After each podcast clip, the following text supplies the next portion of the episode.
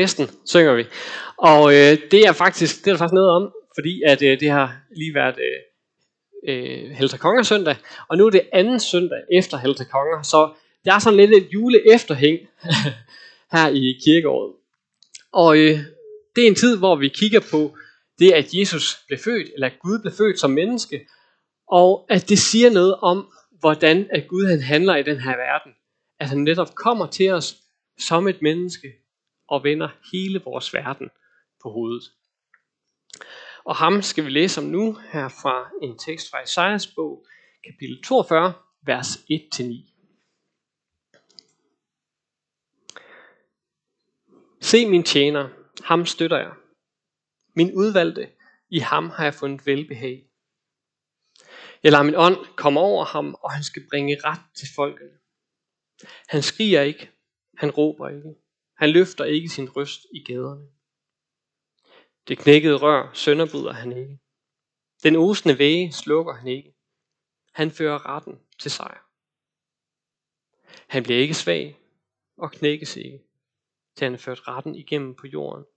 De fjerne øer venter på hans belæring. Dette siger Gud Herren, han som skabte himlen og spændte den ud, og bredte jorden ud med dens vækster, som gav åndedræt til folkene på jorden, livsånde til dem, der færdes på den. Jeg, Herren, har kaldt dig i retfærdighed. Jeg tager dig ved hånden.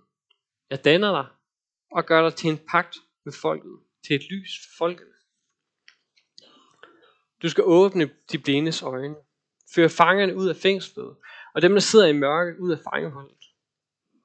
Jeg er Jæve. Det er mit navn. Jeg giver ikke min ære til nogen anden, eller min pris til gudebillederne. Hvad der tidligere blev sagt, det er sket. Nu fortæller jeg det nye. Før det bliver frem, forkynder jeg det.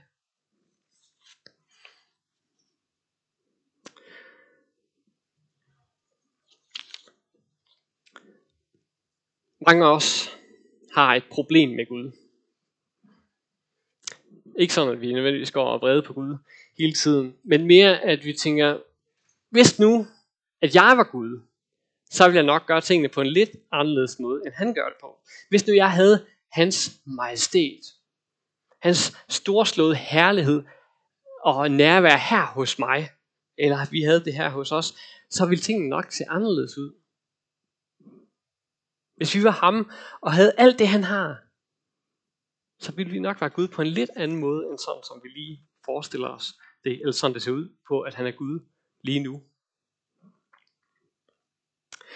På en lejr for nogle år siden, så øh, overhørte jeg en bibeltime, hvor der var en, øh, ja, det var med nogle børn, og øh, der er sådan et barn, der rækker hånden op på et tidspunkt og siger, øh, Jesus, altså, han har al magten, ikke? Og, øh, og han er her, og han er lige her. Hvorfor er det så, at vi ikke kan se ham? Og jeg tænkte, det var godt nok fint, at det ikke lige var mig, der stod for den bibeltime, fordi det der med lige at forklare det kort og præcis på, på en børnemåde, det er lidt svært. Øh, og, og der er også noget sandt i det, fordi jamen, hvorfor er det, han ikke lige viser sig lige nu, så vi kan se det. Andre gange, så er det ikke fordi, vi direkte støder os på Gud, men vi kan godt, godt tænke, at det er da lidt mærkeligt, den måde Gud alligevel har indrettet tingene på. For eksempel, jeg tænker på øh, næbdyret. Det er godt nok et mærkeligt dyr. Hvis jeg skulle øh, være kreativ og lige skabe det dyr, altså det, eller det, havde, det har jeg aldrig forestillet mig. Der er Guds forskningsevne en helt anden. Eller giraffen, altså sådan lang hals, det ser jo lidt mærkeligt ud. Det synes vi jo. Men Guds tanker er ikke vores tanker. Guds veje er ikke vores veje. Tag for eksempel Jesu opstandelse. Da livet begyndte at pumpe ind øh, i Jesus igen, og øh, han gik ud der med sin fornyede krop, rejser sig op, stenen ruller fra, kommer ud med hænderne over hovedet, så er der ingen, der ser det. Der er ingen, der ser det. Der er simpelthen, man misser simpelthen miraklet. Det, der sker, det er, at det tid efter, så kommer Maria øh, og, og, og hilser på ham, og hun ved ikke engang, det er ham, men hun har jo ikke set det ske. Det er først senere, at, hun, at Jesus viser sig for hende og, og de andre disciple. Øh, hvis nu jeg skulle øh, hvad hedder det, orkestrere den her opstandelse, så var det nok ikke lige sådan, jeg havde gjort det. Så havde jeg da så havde der været tilskuere på, så havde der været nogen, der havde jublet og sagt, yeah, og så kunne de bare rende ud og fortælle det med det samme, og, eller, eller øh, så havde det mindst for ham til at vise sig for, for nogle andre end dem, der kendte ham i forvejen. Hvad med, hvis han vist sig for Herodes eller Pontius Pilatus? Det kunne være fantastisk. Eller, øh, øh hvad hedder det, fariseren, dem der, som har korsfæstet ham. Prøv lige at vise dig for dem i stedet for. Men Guds veje er ikke de samme veje som vores. Hans tanker er ikke vores tanker. Et af de spørgsmål, som øh, kristne ofte bliver stillet, det er, kan vi virkelig tro på en god Gud, når han tillader så meget ondt i verden? Og det er virkelig et super irriterende spørgsmål at få, fordi det rammer os jo. Rammer os jo. Vi kan godt se det. Hvorfor sker der så meget ondt i verden, når nu vi tror på en god, god Gud? Hvorfor tillader du Gud så meget ondt i verden? Dybest set har vi nok alle sammen et problem med Gud. Og fordi vi går og har problemer med Gud, så går vi også og reviderer vores opfattelse af Gud. Det er som en øh, teolog, Neil Plantinga, har sagt, vi bliver ved med at lave reviderede standardudgaver af Gud, så han svarer til vores opfattelse af verden. Altså fordi vi er utilfredse med, hvordan Gud virkelig er, så afspejler vi, sådan som vi vil ønske, han var. Og det er som ofte en eller anden vision, version af os selv. Altså, hvis du har haft et liv, hvor det har været svært for dig at vise sårbarhed, og øh, kun har øh, haft nemt ved den ydre fysiske styrke, så kan Gud nemt blive en, som du kun ser op til, når han viser synlig magt. Hvad med Gud? Hvad når Gud ikke viser sådan, vil man så have noget med Gud at gøre? Kan man forestille sig en Gud, der ser sådan ud? Eller hvis du er opvokset i en familie, som ikke har kunnet sætte grænser for dig selv, eller øh, øh, for dig, eller, eller for sig selv, så er det måske svært at skulle acceptere, at Gud er en, som nogle gange sætter en fod i jorden, at han står op for retfærdigheden, eller det kan også blive svært at tage imod en udfordring, hvis det er, at han virkelig øh, giver sådan en udfordring til at gå hans vej, i stedet for min vej. Så kan det være svært at forestille sig, at Gud, han er, han er mere end det. For nogen der er det nemmere at forholde sig til en Gud, der er lidt på afstand, sådan en upersonlig Gud, en transcendent Gud, kalder man det også. Øh, måske fordi, at øh, man har oplevet, at Gud ikke greb ind, dengang man havde brug for det. Dengang man virkelig havde brug for en personlig Gud, så var han der ikke. Så derfor er det nemmere at forholde sig til en, der er uden for mere end virkelighed. Der måske har sat det hele i gang, men ellers holder sig på afstand. For andre så er det udelukkende igennem ens følelser, som, som Gud virker på. Og, øh, og man hjælper derfor kun mennesker, hvis det er, at man har der gode, guddommelige mavefornemmelse af, det her det er det rigtige, jeg skal gøre. Og det er måske fordi, at man engang har erfaret, at Gud han tale til en på den måde, måske igennem ens følelser. Og på den måde laver man sit gudbillede. Vi bliver ved med at lave reviderede standardudgaver af Gud, så han kommer til at ligne mere og mere vores egen spejlbillede.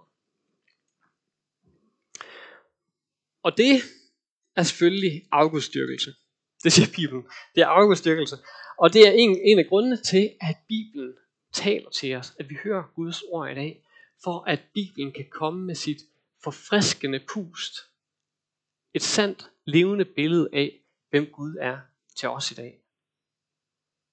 Og for at han kan komme og nedbryde vores forestillinger om, hvem han er, og komme med et sandt billede af, hvem han er til os.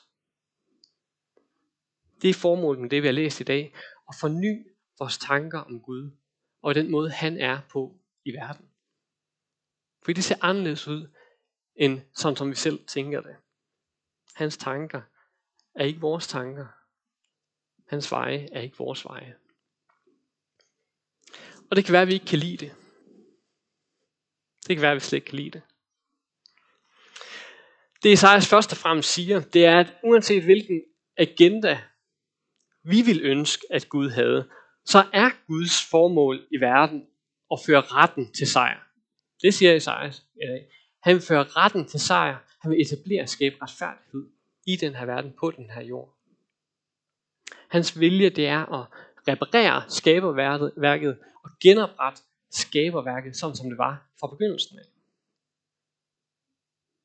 Og det lyder jo rigtigt nok. Det kan vi egentlig godt lide. Lige indtil vi bliver klar over, hvor meget vi har investeret i den her verden, sådan som den ser ud nu. Det er derfor Herodes og hele Jerusalem ryster, da Jesus bliver født der i julenat. Fordi hvis ham der, den lille dreng, hvis han er konge, så kan jeg jo ikke være det. Så kan kong Herodes ikke være det. Så kan Jerusalems, øh, dem der er i Jerusalem, de kan ikke være det. Så, må, så kan jeg ikke være konge.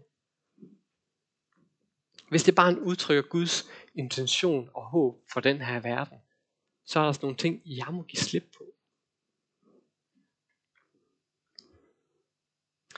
Jesus barn var Guds plan for at reparere, genoprette menneskeligheden, genoprette skaberværket. Og hele verden rystede.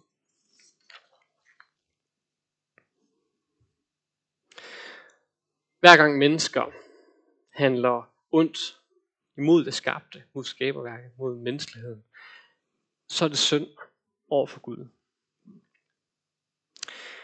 Pierre von Passo fortæller her i sin beretning om øh, tiden under naziregimet i Tyskland.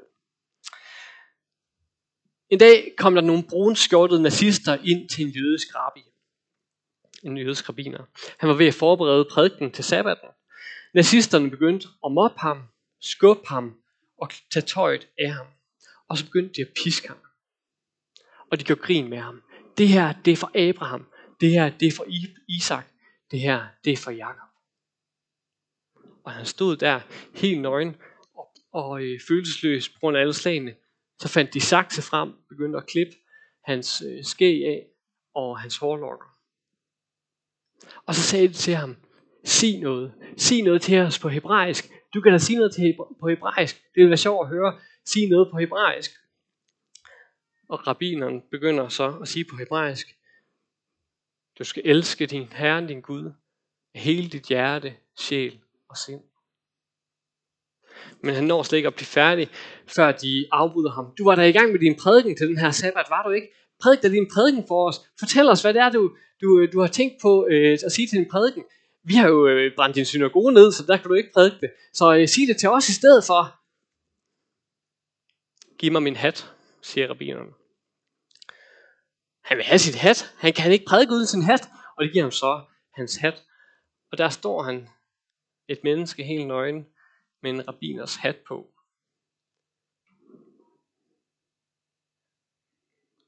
Gud skabte mennesket i sit billede, sagde han. I Guds billede skabte han det. Det er teksten til den her sabbat.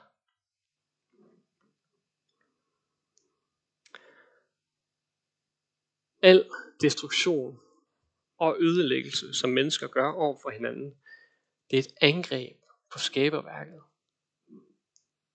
Og Guds vilje er at genoprette skaberværket. Gud hviler ikke, før retfærdigheden er ført igennem. Gud hviler ikke, før retten er ført til sejr.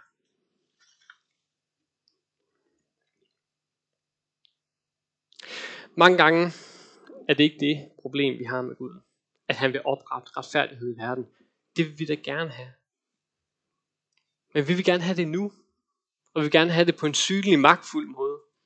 Vi er ikke tilfredse med den måde, Gud fører retten til sejr på i verden. Der ser jo ikke ud til at ske noget. Hvorfor Gud griber du ikke ind? Det er ikke det, der er vores, øh, det er det, der er vores problem med Gud. At han ikke gør det nu, og at han ikke gør det overbevisende nok. De første vidner, da de fortalte øh, på Jesu opstandelse, da de gik ud og begyndte at fortælle om ham, at ham her, som der var blevet slået ihjel, at han opstod igen, og øh, nu var hele verdens frelser. Da de fortalte om det, noget af det første, de møder, det er modstand og modgang. En modgang, som man også i dag møder i, øh, blandt kristne i hele verden. Yemen, Indien, Kina, der hvor der er forfulgte kristne.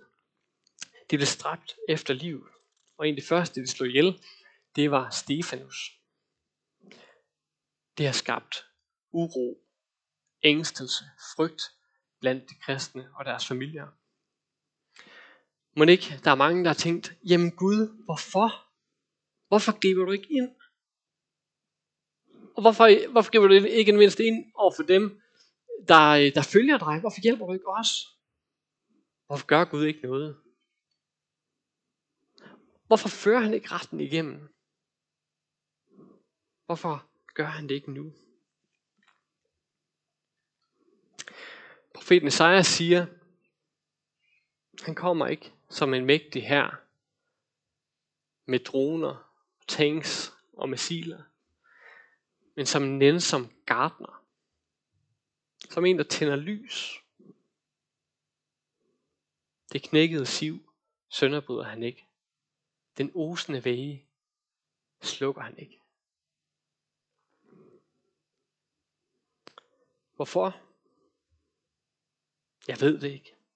Guds tanker er ikke mine tanker. Guds veje er ikke vores veje. Men noget af det, jeg ved, det er, at når vi nedkalder Guds retfærdighed, så er der noget, der ligger så nært for os, øh, til at gøre det over for andre, og ikke os selv. Lad Guds retfærdighed ramme andre. Lad Guds dom ramme andre. Det er noget mest nærliggende for os. Johannes og Jakob, dem af Jesus disciple, som også kaldes tordensønderne, øh, de havde virkelig fået selvtillid efter at følge, følges med Jesus, øh, og tænkt, vi har virkelig styr på det, der er Guds vilje. Så på et tidspunkt, da de kommer ind til en samaritansk by, som ikke vil tage imod Jesus, fordi Jesus er på vej mod Jerusalem, så siger de, Herre, vil du have, at vi skal sige, der skal falde ild ned fra himlen og fortære dem? Og jeg gad virkelig godt se Jesu i rettetællelse af dem. Han bare stået lamslået. Hvad tænker I der på? Er det virkelig den måde, I har set, at jeg handler på i verden?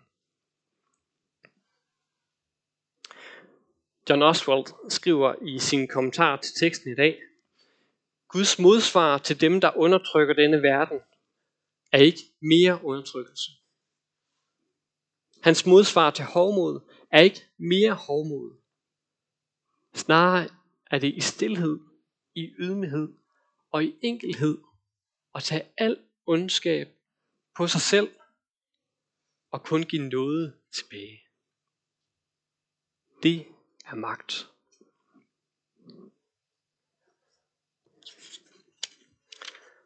Vi kan hurtigt blive dommere over andre. Men sandheden er, at vi også alle sammen er knækket siv og osende væge. Og Gud vælger ikke at lade det regne ned med vrede over os, men klatre selv op på et kors for at tage al vreden på sig selv. For det knækkede rør sønderbryder han ikke. Den osende væger væge slukker han ikke. Sand magt, det er ikke at destruere det, der allerede er ved at blive ødelagt. Sand magt er ikke at slukke det, der er lige ved at blive slukket. Det er der ikke meget magt i. Men magten ligger i at genopbygge, genoprette, forsone, forny. Det er sat magt. Jeg hørte på et tidspunkt om et ung par, som, øh, som øh, skulle have deres barn nummer to. Deres barn nummer et havde fået øh, for syv år siden, og nu endelig lykkedes det at få øh, at blive gravide, så de kunne få barn nummer to. Og de var selvfølgelig lykkelige over det, virkelig glade for det, fordi de havde ventet så længe, og de var, havde været så meget i tvivl om det egentlig ville lykkes. Og nu skete det, så nu var glæden stor. Der går så et par uger, og de får foretaget en scanning og på den scanning viste der sig to ting. Den ene det er, at øh, det skal være en dreng. Den anden er, at han har Down-syndrom. Og det rammer dem selvfølgelig virkelig hårdt. Helt ind i mav og ben. Og de ved ikke, hvad de skal gøre. Hvordan i verden skal de kunne, kunne klare at have sådan en handicappet barn, og sørge for hans behov? Hvad vil det ikke gøre ved familien? Hvad vil andre ikke tænke om os? Men alligevel, så holdt de fast i tilliden til, at Gud ville hjælpe dem. Midt i det. Drengen bliver så født, og noget tid efter han bliver født, så beskriver de tiden op til at fødslen efter på den her måde. Klokken 4 om morgenen den 18. august vidste vi, at tidspunktet var kommet. Endelig kl. 10.45 kom Simon til verden og tog sit første åndedræt. Han skreg, ligesom han skulle. Efter tre dage, hvor han fik ekstra behandling, kom han hjem. Han er stærk, vågen, smuk. Han har det sødeste udtryk. Og han smadrer dagligt vores forestilling om handicap og særlige behov. Nok har han brug for særlig hjælp, men allerede nu holder han sig ikke tilbage med sine helt særlige udtryk for kærlighed til os. Vi er så velsignede. Storsøster er Simons held. Da hun hørte vores bekymring for, hvordan han ville blive taget imod senere i livet hans jævnaldrende, så sagde hun til alle børn i kvarteret, min bror har Down-syndrom, og alle skal lege med ham, for ellers. En aften overhører vi hendes snak til Simon. Jeg er så glad for, at du er her, Simon. Jeg vil elske dig. Jeg vil aldrig gå fra dig. Jeg vil altid være tæt på. Jesus kom også for at identificere sig med os, skriver de. Særligt dem, der har allermest brug for det. Vi kender til at blive velsignet mirakuløst. Vi har erfaret det helt tæt på. Guds veje er ikke vores veje. Guds tanker er ikke vores tanker. Og tak Gud for det. For det knækkede rør sønderbryder han ikke. Den osende væge slukker han ikke.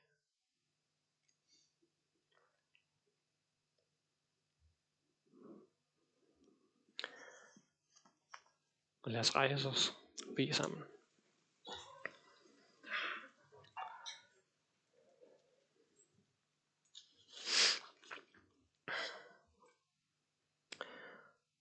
Lov og tak, og evig ære være dig, og Gud, Far, Søn og Helligånd. Du som var, er og bliver en sand treenig Gud. Højlovet fra første begyndelse, nu og i al evighed.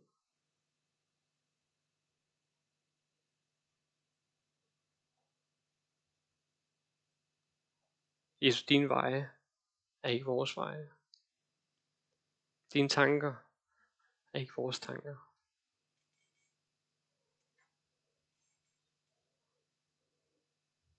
Vi beder om, at du må vise os dine tanker. Vis os, hvordan du handler i verden. Og tag os med i det.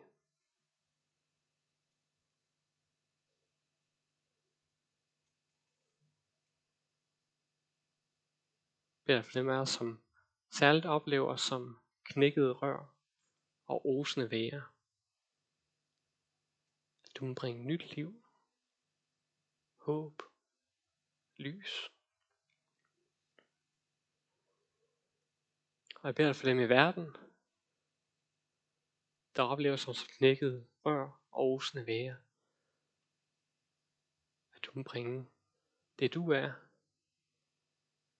med din visdom, din vilje ske, Gud.